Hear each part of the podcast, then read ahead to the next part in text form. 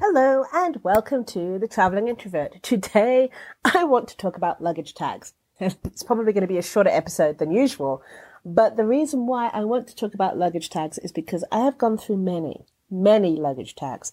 People have bought me luggage tags. I had a beautiful luggage tag that was in the shape of a Lego. That disappeared the first time it got used. I've had luggage tags from different airlines. They have disappeared. I had a luggage tag that got made. That disappeared. I've just had paper luggage tags. They seem to stay on. And so I know that luggage goes through a lot of stuff. It goes through belts and conveyors and gets bumped around and pushed around and so on and so forth.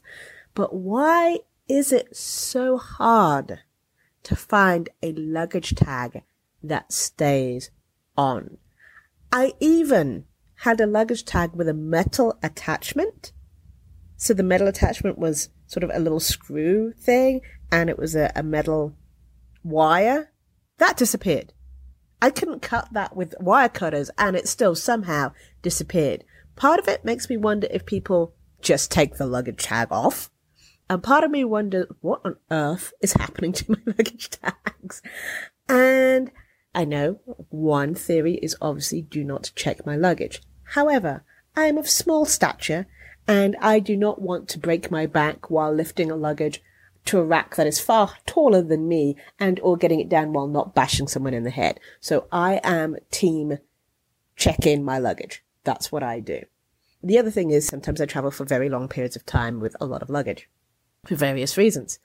So people out there, I've even had leather luggage tags. They disappeared. It snaps, it breaks, it, it disappears. The recent one that I have bought has almost an elastic band on it. It's from Moleskine, and so it's like a miniature Moleskine book, which is kind of cute. Unfortunately, it only comes in two colors right now. That is black and shocking pink. Um, unfortunately, I had to buy the shocking pink. Hey, Moleskine, if you're listening, could you make a blue one or a purple one or any other color than shocking pink? And so far, it's been on one trip and it has survived. Does anyone else have any luggage tags that survive more than two trips? Not paper ones that are made by the airline. I mean, I like the paper ones, but I, I, I just, I'd like a, a luggage tag that I could identify my luggage with. The other thing I will talk about is at luggage. Haha. No, I'm going to talk about the fact that one of the TSA agents called me out on my luggage the other day because he said it was old school. And this is because my luggage is covered in stickers. This is how I identify my luggage. Right now, unfortunately, I have a black Samsonite. It's my standby by um, suitcase because my other suitcase is now broken. So I'm using my standby suitcase, which is stopping me from going out and buying new luggage, uh, which is hard. And so to identify it and to, to make it different and unique from all the others, I put stickers on them. I have a lot of stickers. For example, I just went to a podcasting event and I got a lot of stickers from a lot of the vendors. Uh, a lot of people gave me stickers about their podcasts. And so I took the opportunity to take all of those and put them all over my luggage. There's also a lot from different co-working spaces and different conferences that I've been to that have given out stickers. And so that is what I put on my suitcase. But I got called old school for that.